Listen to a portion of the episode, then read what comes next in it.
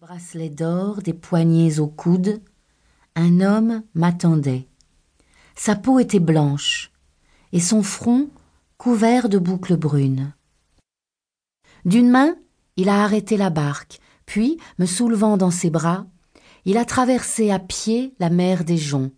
Sur la rive opposée, il m'a serré contre lui, posant sa bouche sur la mienne, me donnant le souffle que la mer avait cherché à me retirer. J'ai ouvert les yeux, il faisait nuit, la vraie nuit, celle de la terre. J'étais sur ma couche, j'avais rêvé. J'ai demandé Oh Horeb, pourquoi m'avoir envoyé ce rêve? Est-ce un rêve de mort ou un rêve de vie? Ma place est-elle ici, près de mon père Jétro, le grand prêtre de Madian? Ou est-elle dans le pays de Couche qui m'a vu naître? Ma place est-elle parmi mes sœurs à la peau blanche et qui m'aiment Ou là-bas de l'autre côté de la mer? Parmi les Néhésious qui subissent le joug de Pharaon Ô Horeb, écoute-moi. Dans ta main, je remets mon souffle. Je danserais de joie si tu voulais me répondre, toi qui connais ma détresse. Pourquoi l'Égyptien m'attendait-il au fond de la mer?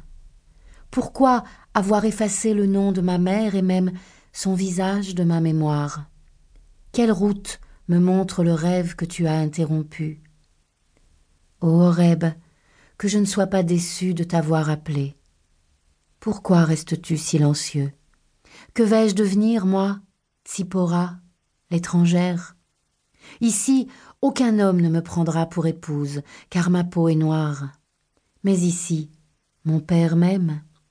À ses yeux, je suis une femme digne de respect. Parmi les peuples de couche, qui serais-je? Je ne parle pas leur langue, ne mange pas leur nourriture. Comment y vivrais-je?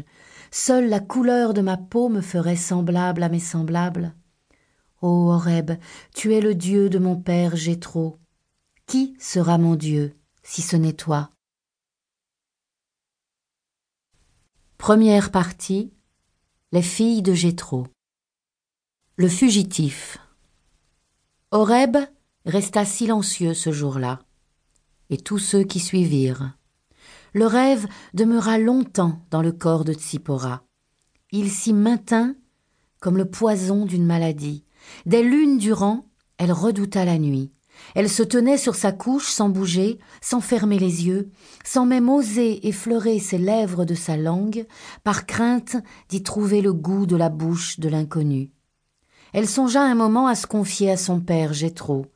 Qui, mieux que le sage des rois de Madian, eût pu la conseiller Qui, plus que lui, l'aimait et savait être attentif à ses tourments Pourtant, elle se tut.